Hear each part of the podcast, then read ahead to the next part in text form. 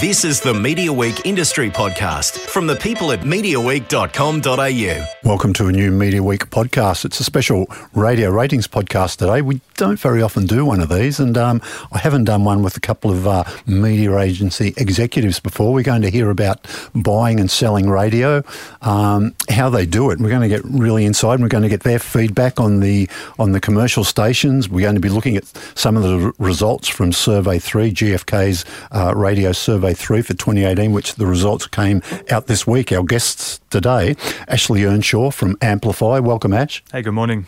Now, you're the Chief Investment Officer over there. That's correct. Good to hear from you. Now, I caught up with you at the radio conference. Was it last year? Was it? Yeah, that's correct. I was on a panel with you, so that's right. You were very gentle with me, mate, so don't go too hard today if I ask some sort of dodgy questions. Also joining us, Andrew Brannigan from OMD. Good morning. Hello. Hello, mate. Now, you look after Head of Trading for OMD down in Melbourne. Correct, indeed. Okay, that's wonderful. It'd be great to get your insights too. Just a little disclaimer now, one of your clients is Nova in your group, Ash, is that right? Yeah, that's correct. So the business represents them. So he's already warned us, and we lots of chat about Nova today and how. No, he's going to be dispassionate. He said he'll pull back a bit and just look at the market in general. Now, guys, tell us, there's 8 radio surveys a year. How important is survey by survey, and how important is looking at the big picture? I mean, can you go in and affect a campaign and plans off one survey result? Yeah, look, we've always taken a view that you need to look at an aggregation of surveys. I think when you get to Survey 3, as we are now, normally the changes of talent happen, beginning of the year. The networks take stock of where they are come Q4 and then make changes. We saw some of those changes last year and into this year. So I think Survey 3 is quite important, it's quite pivotal, but I think, we take a balanced approach, and we would look at an aggregation of survey data rather than a one survey trend. That said, when we do see big spikes or big changes, we would look at that and interrogate that for our clients. Mm. What about you, Drew? Can you sort of, if there's a move up, the moves aren't big, are they? It might be, move up 1.5 and move down 1.5. Can that affect a spend? Not really, no. No. Not really, no. Like we've seen for Survey 3, there hasn't been really any major shifts. There's been a couple of niggles here and there, but nothing too drastic. So no alarm bells, so to speak. And are there times of the year when a particular survey might be more important than another? I mean, do you get around the middle of the year, 4 and 5, or is it towards the end of the year when you might be in negotiations? It depends. So when we do a negotiation, we always look at a rolling 12 months. So we don't just look at, for example, 2018, Survey 1 to 3. We actually go back a rolling 12 months. So you're capturing Survey 4 from last year up to Survey 3 for this year to take into account a full 12 months. Yeah. Ash, what about you and your team? Yeah, I think it depends, really. We're negotiating across a broad client base. We're trying to find value for them. Some clients have got annualized agreements. Though those aren't necessarily always calendar, they can be fiscal. These days, there isn't one shape fits all. The agreements we have with the radio networks on behalf of our clients aren't just looking at survey data. We're thinking about, hopefully we'll interrogate some of those areas today, but we're thinking about their podcasting, their digital services, talent. We have, clients that have affiliations with certain codes, clients that have affiliations with certain talent from the network. So I think from a survey point of view, certainly I would think on average mid-year, close of the year is pretty important for us to look at. As Andrew said, we would look at rolling survey data, but it depends what that tells us, mate. Maybe we'd look at three surveys on a run if it tells a different story. Yes. So it's all about leveraging value and all about a fair and equitable approach with the radio networks, I would say. The TV numbers always seem to spike a little bit in winter. More people are indoors. They get indoors earlier when it's dark. I'm thinking, are there less seasonal factors affecting radio, do you think? Or can that have an effect too? I think AFL season, definitely. Okay. When the AFL's been called, there's generally a bit of a spike across Triple M and those guys. Seasonality, yes and no. Hot versus cold. Well, you've got the opposite. You've got the kind of when the talent all the talent work hard during the year, or some of them do. So we obviously got the kind of off season for the talent, same as TV ratings periods. I think it's less pertinent than TV. There's less focus within radio on sort of the aggregated audience like there is in television. Different metrics, different ways of looking at it. So it has less of an impact on what clients want. That said, when talent aren't necessarily on air, you may have a big spike in terms of client demand, certainly around Christmas and the lead up with retail. We know that some truisms about radio have always been there, and certainly retail are big spenders when it comes to radio in the Q4 and the lead up to sort of the Christmas rush. The radio sector, I guess, worth over $1 billion a year. I think that's just metro radio too, isn't it? So regional would push it to well over that. Mm-hmm. The two groups you guys represent would probably account for over a third of that, maybe 40%, getting on towards half perhaps. How much, Ash, start with you, how much of that is negotiated in sort of annual deals with different networks? Yeah, from a radio point of view, it's actually less upfront negotiated than television. It's more of a dynamic market. Increasingly these days, we seem to have fewer and fewer formalised deals. It also very much depends on the client as well. I mean, Andrew's alluded to the AFL and the strength of sport. It may be that we have a longer term agreement for some of our clients that are very much hooked into a certain code or a certain element of radio. So I would say less than television, but again, it's all about driving value for clients, and that doesn't necessarily mean that up front there's a laydown of a spend commitment or a share commitment. So I would say certainly less than half of it is up front laid down at these days. Okay, what about you, Drew? Same for us. So we certainly have some deals in market at the moment, especially when our clients are active every single week of the year. We set the year up, and obviously we negotiate added value over and above to further strengthen clients' messaging in market. But it's definitely less than what we have in terms of TV deals, especially. When it comes to rate setting, how much? I often think you look at TV, I mean, it's the agencies really almost control the rates, don't they? Because it's just on popular and what's popular, what's in demand. Is it similar in radio, or do the companies have a bit more of a say on what they can charge? Or am I wrong on both counts? I think the radio rate card's quite fluid. With the TV rate cards, it's set for the year. Obviously, you negotiate a position on that, and obviously that'll deliver your rate and CPM. With a radio rate card, I said it's quite fluid based on demand. That's why we normally try and negotiate on CPM versus hard rate, and actually take into account the audience of that station at that particular point in time. Yeah. About you, Ash? Yeah, I think that they're fair observations. I think from a radio point of view, I think it's more of a trade. It's trading at its heart. I think it's still a medium that invites more trading. I think those in the market that work well with radio, those experts that we have, for example, in Amplify, are those people that are able, as Andrew says, to find pockets of value. You can do more deals in radio, I would say. The rate card is less set.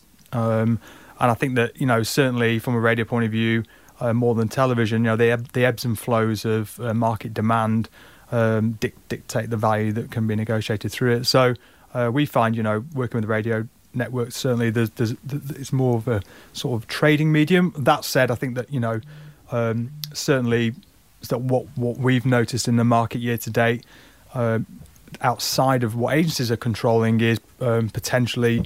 the networks moving more to kind of sort of commoditizing some of the value they have is a big problem for radio. We'll talk about audiences today, but audiences don't necessarily mean radio. And I think that, from a radio point of view, certainly in sort of the spot-driven area, which, is more focused on this survey data, trying to grow value for radio is becoming more challenging, I would observe. How much easier is it these days to buy... total audiences across cap cities, regional, and is that something you want to do? Because I know the CRA's made a lot of efforts in recent years to increase the frequency of surveys in a lot of regional markets which weren't surveyed very often, or sometimes never in the past. Sure. And then a company like Southern Cross Austereo has made a big effort to rebrand a lot of their stations, either Hit Network or Triple M. Has that helped, and is that good, or is there still more work to do, do you think? I think it's positive. I think it's positive. I've always been a big advocate of radio and audio in general. I think the work that Southern Cross have done over the past couple of years under new leadership has been around that kind of standardisation of brand. I think it makes it easier for clients to understand, easier for planner buyers to understand as well.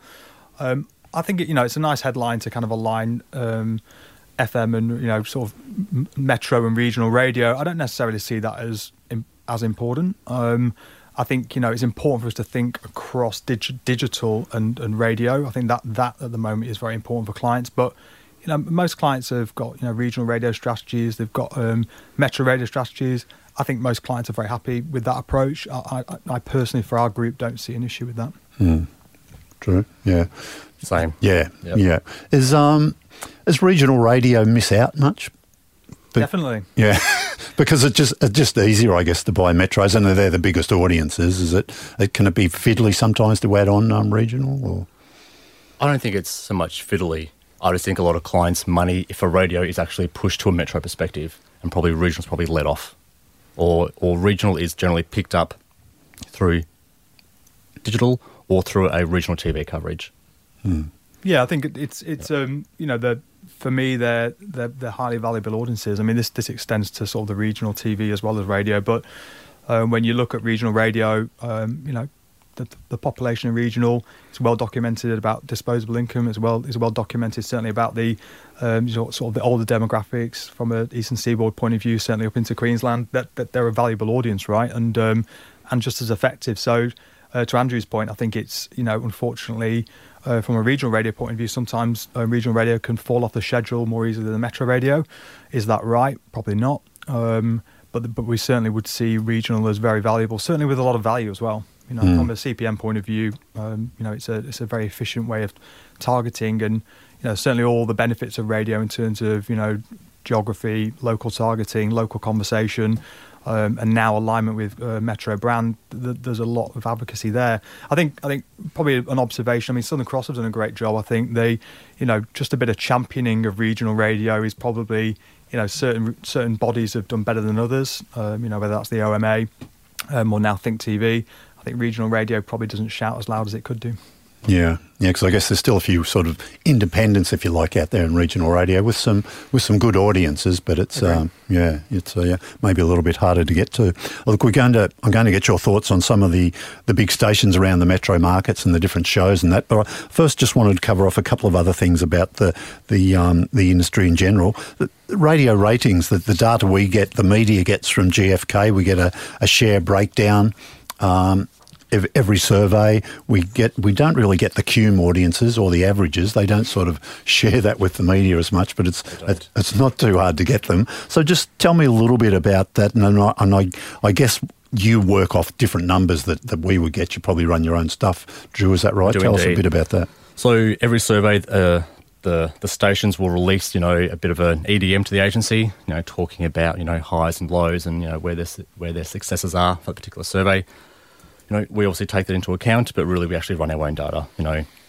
Not all clients buy to one particular demographic, so it's important that we run our audiences based on what our clients' needs are. We look at share. We definitely look at share, especially when we start to negotiate. But when we start drilling down into reviewing CPMs and thousands, that's when we start to look at the QM reach and the average audience. Okay. And radio likes quoting QM figures. You never hear them quoting average audiences, whereas the reverse, and people sort of laugh if TV wanted to quote a reach figure as the sort of, like a full national... Yeah, yeah, yeah, but radio seemed to do that. Is it similar with you, Ash? Your team, they run the numbers and is average audience pretty critical? Look, I think we firstly, when we're seeing the survey data come in, I think that's important. We do, as I've shared, look at more from an analysis point of view on either a year to date or a full annualised survey. Certainly, you want to be looking at least 6 surveys to do any meaningful piece of analysis. That survey data and that average survey data is important. I think when it comes to radio, often clients have got market by market priorities. Certainly, we would dig down into markets and look at that. I think it's important to, there's a few headlines that come out. That's always very nice. We read the trade press. It's very, it's great to have a bit of PR out there about radio, and I'm pleased to see we see more of that kind of PR this year, which is important. That said, I think it's important from an Amplify point of view that we really dig behind the numbers and what they're saying. Also, just because, you know, a certain session does well, or the network does well, doesn't necessarily mean that that's got either a commercial benefit for a client or the ability to, you know, to work with them on a meaningful way. So I think that's important. I think, you know, my observation as well is it depends on our clients as well. You know, we've got clients, again, if we go back to the analogy around sport, to them, you know, it's not necessarily as important what some networks are doing. They may be really focused on Triple M.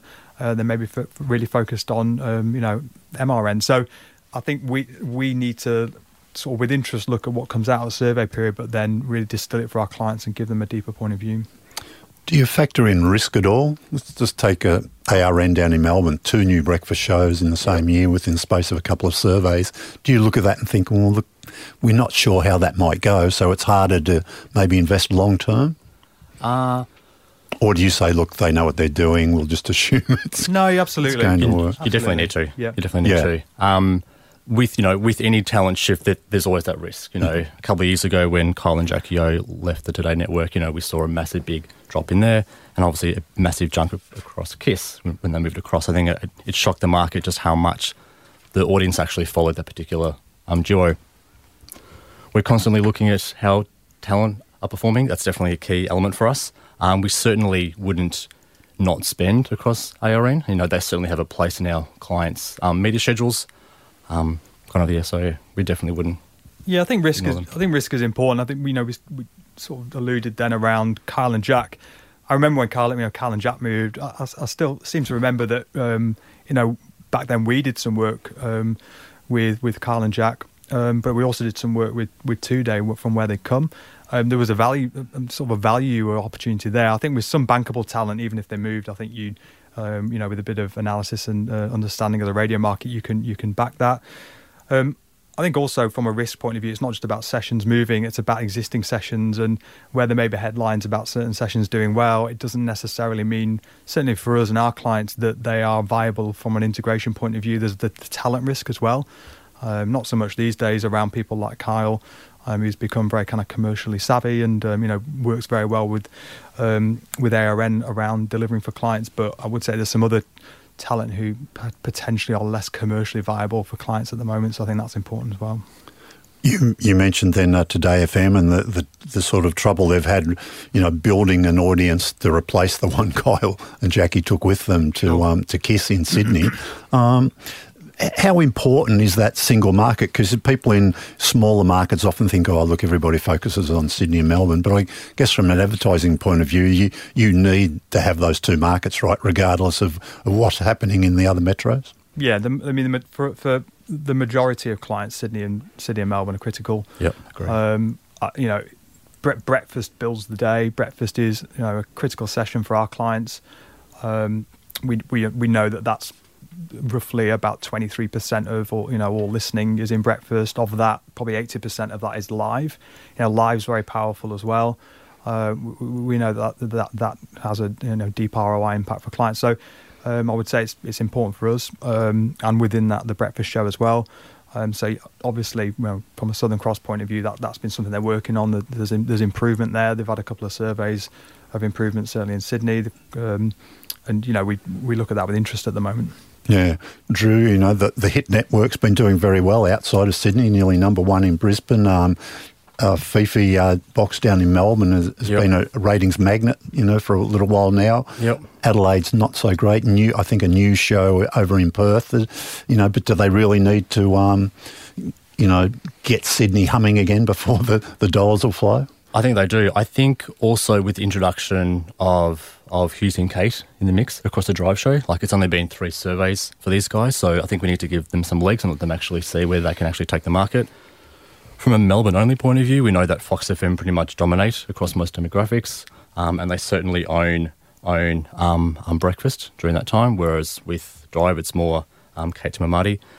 But I think with the introduction of Hughesy and Kate, they would generally lift the station. I think we'll call it the Hughesy and Kate halo effect across the year. So I think time will tell as to how effective those 2 are. Yeah, I think I think it's where you it's always interesting. I mean, you know, we'll probably at some point today touch on kind of verification, right? But the survey methodology and the way surveys work, the diary system. It could be a bit of misattribution around that talent at the moment. We're only on Survey 3. You wonder about that talent swapping, and obviously, yeah. Either has the marketing been strong enough in order to let people know about that change, or are people still, when they're filling in the diaries, attributing it to a different network? Who knows?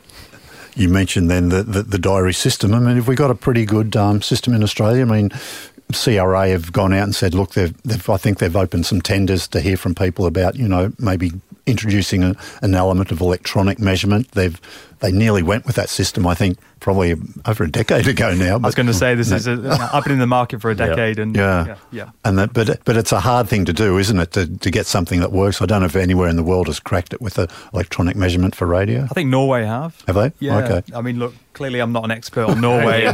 Let's have the two-question rule. Don't ask more than two questions, right?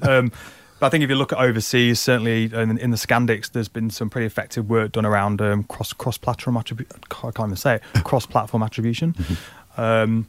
I think it's fair to say no one's cracked it. I think from a survey point of view in the diary system, what I would say is it's a standard. It might not be as deeply attributable as some other kind of methodologies, but it does give us a standard. I did hear from some of the commentary recently was that there's been some testing of sort of more digital ways of attributing, whether that's through app or mobile.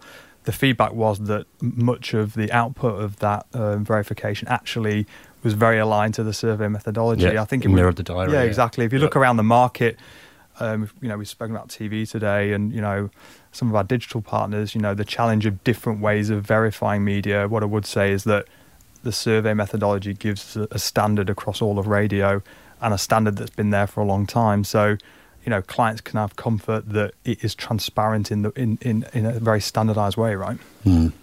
So the diary system still works, obviously. And as we touched on, obviously, what they've done last year actually mirrored what they found in diary. We know that GFK are certainly working on a roadmap at the moment. Working on a or an MIP program or a measurement innovation program. Obviously, there's no new information on that as yet, but that'll probably come out towards the end of the year. I think it's important. As I say, I think that it's easy to knock the diary system, but the standard's important. But what I would say is to future-proof radio and keep giving radio the platform to succeed moving forward. I do think it needs looking at, and it needs to be brought into, let's call it the digital age. I think we're post the digital age. Wherever we are now, it does need attention, I think, but it works at the moment for clients. And also when they do implement this new process, I think making sure that all the stations are aligned as well is definitely a key thing. Right. Because at the moment we're still getting the digital numbers come out as a separate document, and those audiences look pretty small still for digital radio. So sure, very small still, but growing. Growing. Yeah, you got to think it's a way of the future. Yep. Day parts. I mean, you've spoken, Ash. You made some stats there about breakfast and the amount of live listening. There's been a big focus on drive over the last, I guess probably ever since Hamish and Andy, and maybe before that Martin Molloy, going back a long time, but Hamish and Andy, Hamish and Andy really sort of made other people realise, you can get a big audience. They probably seem to monetise that Austereo as it was back in the day, did very well with sponsorships and stuff like that. Is it a new prime time, drive time? I think drive... Or an alternate prime time? Absolutely. I think there's a lot of competition now in the drive space. We've got Hughesy and Kate across Hit Network. We've now got ARN with Will and Woody coming into the market. Nova's got Kate to Marty, who has been around for a couple of years now, so they've really been able to hold that premium position across drive. As I mentioned earlier, they're number one in drive across most demos, for 4 of the 5 markets, which is great. And now we've got Jane Kennedy and Mick Molloy coming to drive as of this year. So from a drive point of view, it's actually a really strong lineup. So it's going to be interesting to see how that plays out for the rest of the year. Yeah, I'd agree with that. I think something like 8 to 9% of people have listened to radio in the past month in the car. We know that in-car is exceptionally important. Certainly drive, like breakfast, is a critical session. It's a critical session for our clients as well, in terms of clients who are many who are using radio from a call to action. You know, whether that's the commute is key, being top of mind on the way home. So absolutely, and like Andrew says, it's such a competitive space at the moment from a drive point of view. Yep. To my ears as a listener listening to Drive, it seems to be there's good commercial opportunities there, because you can get clutter in breakfast because everybody wants to be there and there's a lot of competing messages, but you can seem to maybe own a Drive show with maybe smaller investment perhaps and get good sponsorship. Would that be right? I think there's good sponsorships in both breakfast and Drive. Okay. I wouldn't say necessarily one. I think breakfast is still a really high demanding time, but also I think Drive is just as well. Mm. And I think there's opportunity across both. Yeah, there's probably a bit more value, I would say, in Drive. Again, front of mind though is what's the client trying to achieve. You know, there's good reasons why clients want to be, aligned with breakfast, but certainly from a Drive point of view, there's a bit more value, probably a bit less demand around some sort of sponsorships and sort of talent alignment, I would say. Daytime listening, so at work they probably call it. Weekends, is that just bonus spots from? Or the network certainly wouldn't want you to think that. Well, no, it's a provocative question, yeah. I guess. But is it partly right? I mean, is it? Yeah. Well, there's still an audience across those day parts. And again, if you pull it back to a client strategy, if daytime advertising is your key area of focus, then obviously the morning and the afternoon shift, it definitely has an overall part to play in your communication strategy. Yeah, I mean, for us, from an Amplify point of view, I'd say look, daytime's just audience for us. I don't think there's many clients who have got like sort of focused daytime strategies. Really, radio is all about breakfast and Drive. The talent that sit there. I think daytime is more important for the networks. Certainly, what we've seen with this survey. A bit of work to do for Nova, for example, in daytime. A bit of a lift from Southern Cross. So. For us, it's just audience delivery. I think we look at kind of the peaks at the beginning and the end of the day, and certainly in the middle of the day, we think increasingly about podcasting. We think about streaming and those areas that take a bit more of a sort of the front load of audience. So yeah, I think it's not as important for our clients, but certainly the from an overall audience point of view, it works into the overall kind of audience that we look at across each network. Yeah. Okay, well, look, let's. I'll come back to podcasting, so I might sort of leave that towards the end there. But let's just look at a couple of the markets. Sydney this week, ARN's really got a grip on that Sydney market. I mean, we'll of course acknowledge 2GB's continued leadership up here, and while I do that, I first might throw this into the 2GB 3AW part of the Macquarie Network now. They often talk a little bit about they don't get the commercial recognition from advertisers for the size of the audience they demand. You guys falling down on the job? Come on, what's going on? Why aren't you putting in as much money as you should be into to those stations? I think it's based on your client's demographic. So they do really well on total people and GBs as well. And if you are buying a GB audience, then they're obviously great.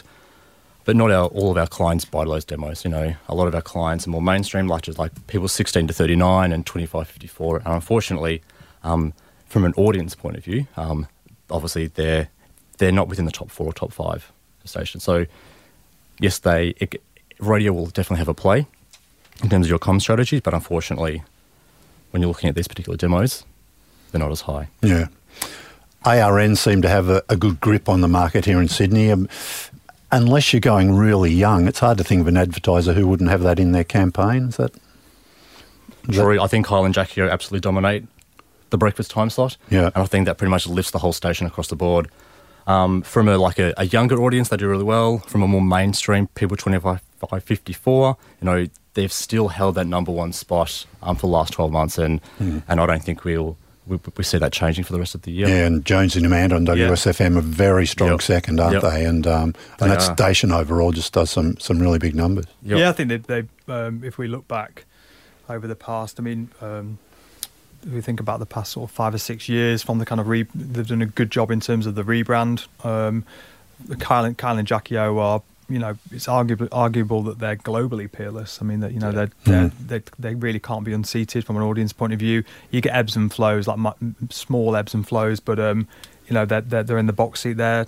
Jonesy and Amanda, slightly different. feel for the network on WS, appealing to different advertisers. So, yeah, they've had a sort of a good survey now, and just from a Sydney point of view, I think they'd be very pleased with it. Nova, from a 10-plus point of view, doesn't often look brilliant. I mean, this survey, they're down there in the sixes, which is okay. Sorry, Ash. But no, I'm getting to the good stuff. But if you look at their key, particularly 18-24, they're number one. So they do very well, and they do very well in that younger demo.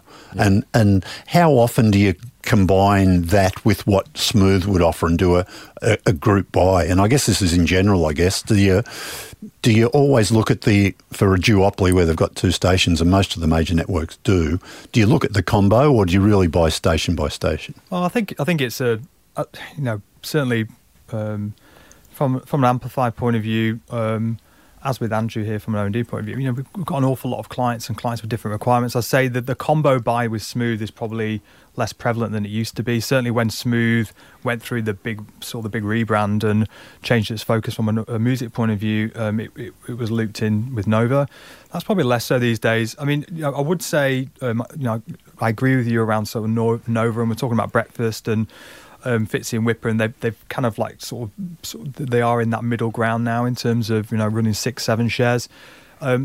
This is probably where I would say you need to look beyond the survey data, because and they're not alone with this, I would say, but they're very good commercially. So from an integration point of view with clients, we know with them we're not going to get any surprises.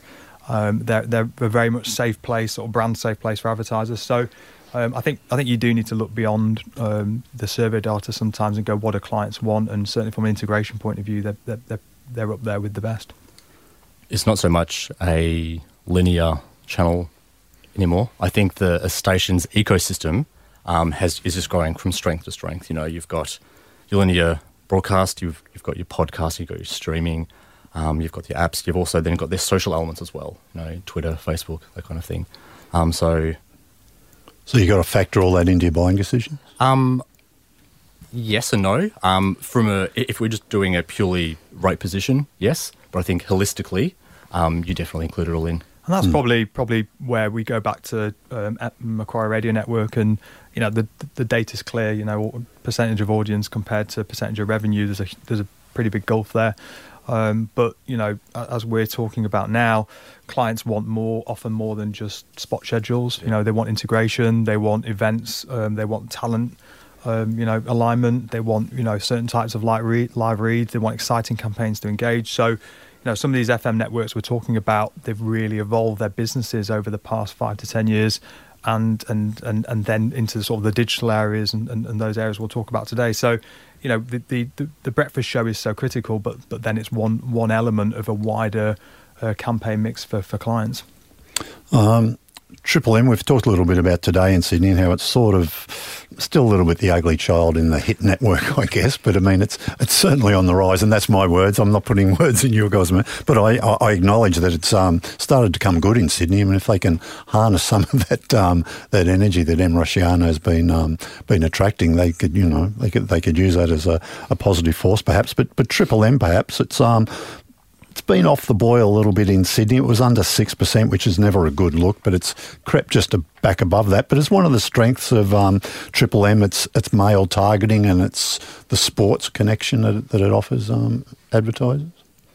Yes, but I also think now that they've introduced Jane Kennedy to a national drive spot, I think that will also help lift a broad audience as well. I think from a female demographic, I think they've seen some increases across Triple M, which is great for the first three surveys, but I think that will have a general shift across the board as well. Yeah, I mean, Triple M, it's something distinct, isn't it?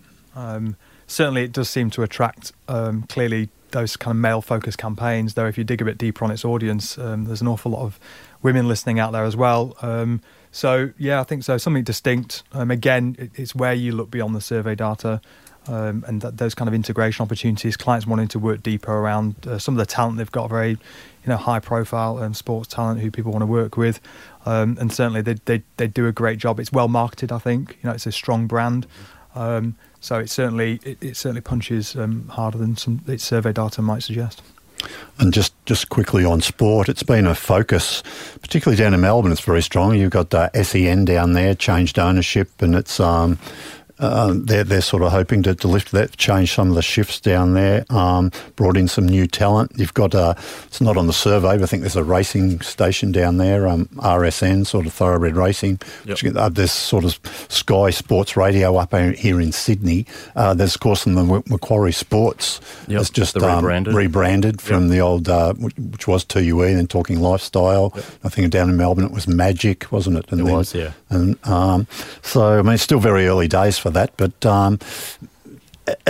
what have they got to get to start attracting some dollars? I mean, would you go into SEN on their sort of audiences? Absolutely, yeah. No, SEN definitely form part of our clients' media mix. I think they'll be happy with Survey 3 results at the moment. You know, yes, they aren't your big hitters like a Fox FM or a Nova, but they've certainly had some increases. I think they've had like 10% increase the last this survey, so they'll definitely be pleased with that. Yeah. I think SEN definitely have a role in our clients' brands, and and if you have a sport strategy, then obviously that would be key. I think Macquarie would be disappointed. Mm. It's a difficult result for them. I think it shows the difficulty of launching a pure sport-focused proposition. Yeah. I think it's hard to disrupt some of the bigger networks. Certainly, it's harder again from a population point of view. So. I think there's, I think that's going to be a sort of a difficult year around that proposition, and we kind of see if it can lift out there. But when it's attracting sort of 0.4s, it's a challenging audience to kind of grow from. Yeah, it's going to be hard, isn't it? Especially without much live sport, particularly any network sort of live sport or offering. To hear people talking about sport on one channel where you could be listening to on the other. Rival another. It's going to be a hard sell, isn't it? Quickly, also down in Melbourne. What's going on down there? ARN, we've talked a little bit about them before, the two new breakfast shows, both the Nova offering and the Southern Cross duopolies down there offer a bit more. It's your home market, Drew. Any sort of thoughts about Melbourne down there? It is. As I mentioned earlier, Fox FM just dominate the market, both, and they have for quite some time now, Hamish and Andy, when they had, they had such a leadership position in that particular space, and the good thing with Hughesy and Kate, when they've come on air, they've been able to continue that leadership position and really, actually, I think, grow share slightly. From a KISS FM point of view, I think they've got some work to do.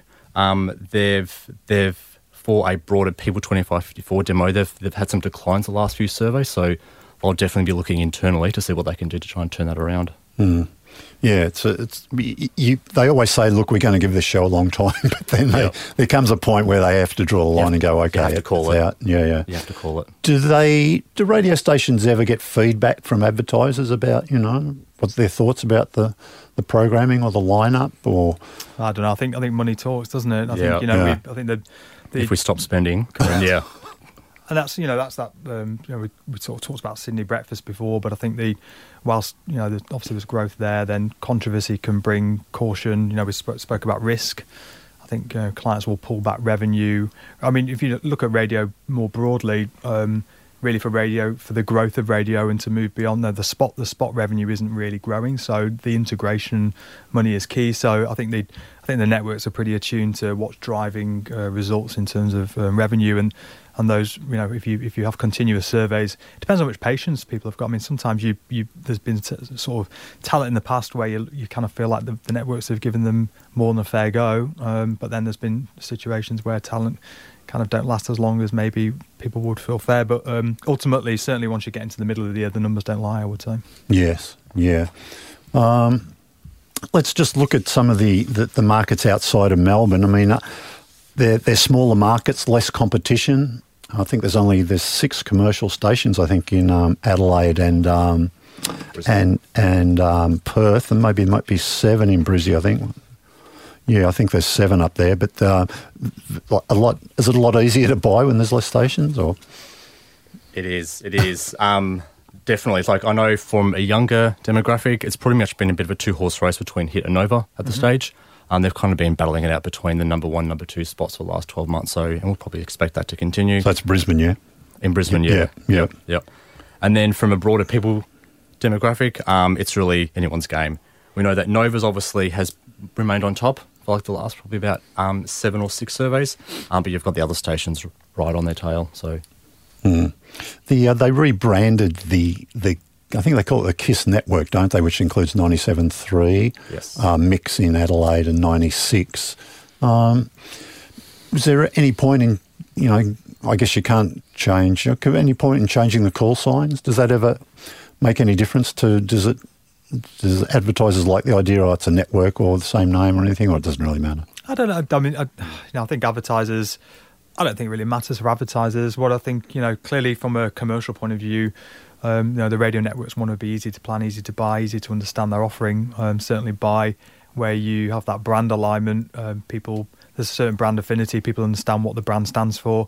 I would say that it's a positive move if radio is able to be bought, planned and bought in an, you know, in an easier way from a transaction point of view. So we would endorse that, but I don't think an advertiser really, they just want reach and you know, cost efficient reach, value, and integration. Yeah, sure. Yeah, because that KISS network, I mean, 97.3, I don't think you mentioned them for Brisbane. They do pretty well too. They're up in that. Yep. So it's almost a three-way race there. And Mix really dominates in Adelaide historically, doesn't it? It's I guess you've got to be there for a lot of stuff.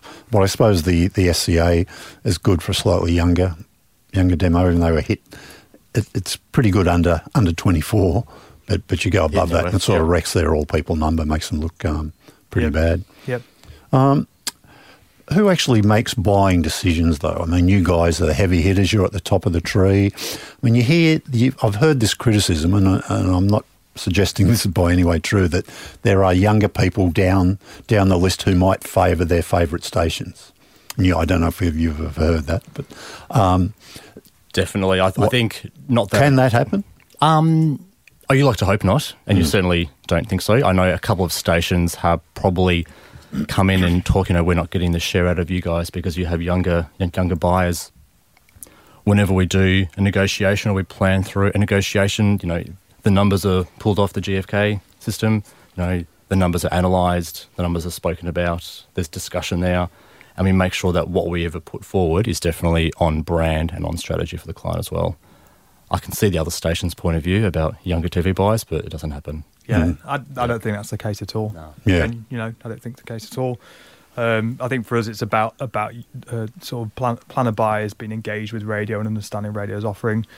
You know, I think it's an easy headline. I don't think it's true. I'd be interested to know. You know, where that comes from, but I don't think so. No, I think it's probably a good thing too if the buyers are engaged with the industry, isn't it? And I don't see any evidence of that. I think, you know, also if you flip it on its head, if planner buyers in the industry are favouring networks that they listen to, it's highly likely that they're the best shows and you know, they're winning in the survey data. So even if it is true, you know, what are we really saying? I think what's important are that planner buyers are fully educated on, you know, driving value in radio, on working with talent, on getting the best results for clients. I think they are. I think you know, if you look at the Media Eye results recently, and you know, the radio networks are doing a great job of educating our planner buyers. You know, they're consistently top of the ratings. You know, around engagement, about being proactive, about going into agencies. I think. If you look across the last 10 years, certainly radio has become a lot more strategic than it used to be. You know, if you look at any radio proposal now, there's a lot of depth to that. I think one of the areas of maybe opportunity for the radio networks is getting better or being seen to be better by the planner buyers at bringing in research and the kind of depth of analysis that some of the digital players bring, because the data shows that's probably the area of opportunity. You know, I think I would say planner buyers are probably more attuned than ever before about radio and its subsidiary parts from a digital podcasting or a talent point of view. Okay, well, look, let's wrap this up, and I'll ask you both about podcasting and you know, where you think we're going with it, because there's two sorts, I guess, isn't there? There's sort of reusing data, reusing content that's already been broadcast, like the most stations now podcast their breakfast shows and are getting pretty good audiences. Yep. Then there's sort of native podcasts, if you like, which is new content that's not being broadcast on radio. Do you treat that all as one, or do you treat breakfast show podcasting or drive show podcasting as part of the program offering? Yes, so When we run our numbers, obviously, we look at purely the linear offering. Yep. In terms of, so you don't factor in what it might do on podcasting when you're buying it? I think you're trying to look at the holistic view. Okay. So again, when we spoke about the station's ecosystem, that's what are the different touch points, and that certainly comes into effect. But when you're doing your number crunching, you actually don't include those numbers as part of your buy. Podcasting is definitely on the rise, and it would become a lot more mainstream. There was a share of audio study done by GFK, and of the total audio landscape, so to speak, podcasting makes up around 3.4%, a share of ear, let's call it. And we definitely expect that to see that rise, in the coming year, as I said, as podcasts become a lot more mainstream. The good thing for podcasting is they're very much a one-to-one medium, and we're capturing customers in a space where they're also really highly engaged, which is key for us too. Yeah, I think we work with a couple of partners, so a couple of streaming partners, a couple of radio partners around our sort of audio stack proposition. And that was some work we've done over the past couple of years, both locally and globally from an Amplify point of view, around a kind of neutral approach to planning of audio, or share of ear, as Andrew says. When we're looking at propositions, certainly on the bigger briefs as well, we're really segmenting those around the kind of radio proposition, around podcasting, around kind of the streaming side, but also with propositions like Spotify as well locally. I'm really looking at that share of ear across all of those. So I do think increasingly it is factored in, and certainly the ambition for the market is to move to that as a standard. I think as we talked about earlier, I think measurement has to follow suit. I think we want to be doing the very best work for clients, but if the measurement isn't there, it's hard to then sort of aggregate kind of breakfast podcasting into the radio offering. But I think that's where the market should be aiming for. To people who might be worried that our advertiser's going to wreck the attraction of podcasting, I'm guessing you would say you want to keep it what's appealing about it to audiences, yeah? Yep. And you don't want to fill it full of ads, or do you want to fill it full of ads? From an advertising low point of view? Yeah. Would you like a big ad break in the middle of a podcast, or would you like to keep it uncluttered? We have mid-rolls now, don't we? So we've got mid-rolls at the moment. I think front of mind for us and for our clients is what kind of content are we disrupting audiences with. I think certainly from a radio point of view, there is an acceptance around sort of advertising disruption. I think we have to tread very carefully with podcasting. To Andrew's point, very intimate sort of music experience. It's in ear. It's often in the evenings, or around kind of personal time. Yeah. So, and I think that personalisation and that sought after content means we have to tread carefully. I think it's absolutely fine for advertising to be in there. I think we have to get away from interruption and make it more about, make it relevant, make it personal, and make it hopefully some kind of utility for the audience when they're listening, so that when they hear that messaging, it's something they want to hear, and doesn't disrupt the enjoyment of the content. I think there's something about podcasting. At the moment, there's that real opportunity around share of voice. You can get more cut through. It's almost, some of it's going back to the original principles of advertising. That's kind of brought to you by, and there's nothing wrong with that. Certainly for the right proposition. And so we're talking with clients about certainly how they have fit for purpose content, but some of the older school rules about advertising and not overcomplicating what we're doing.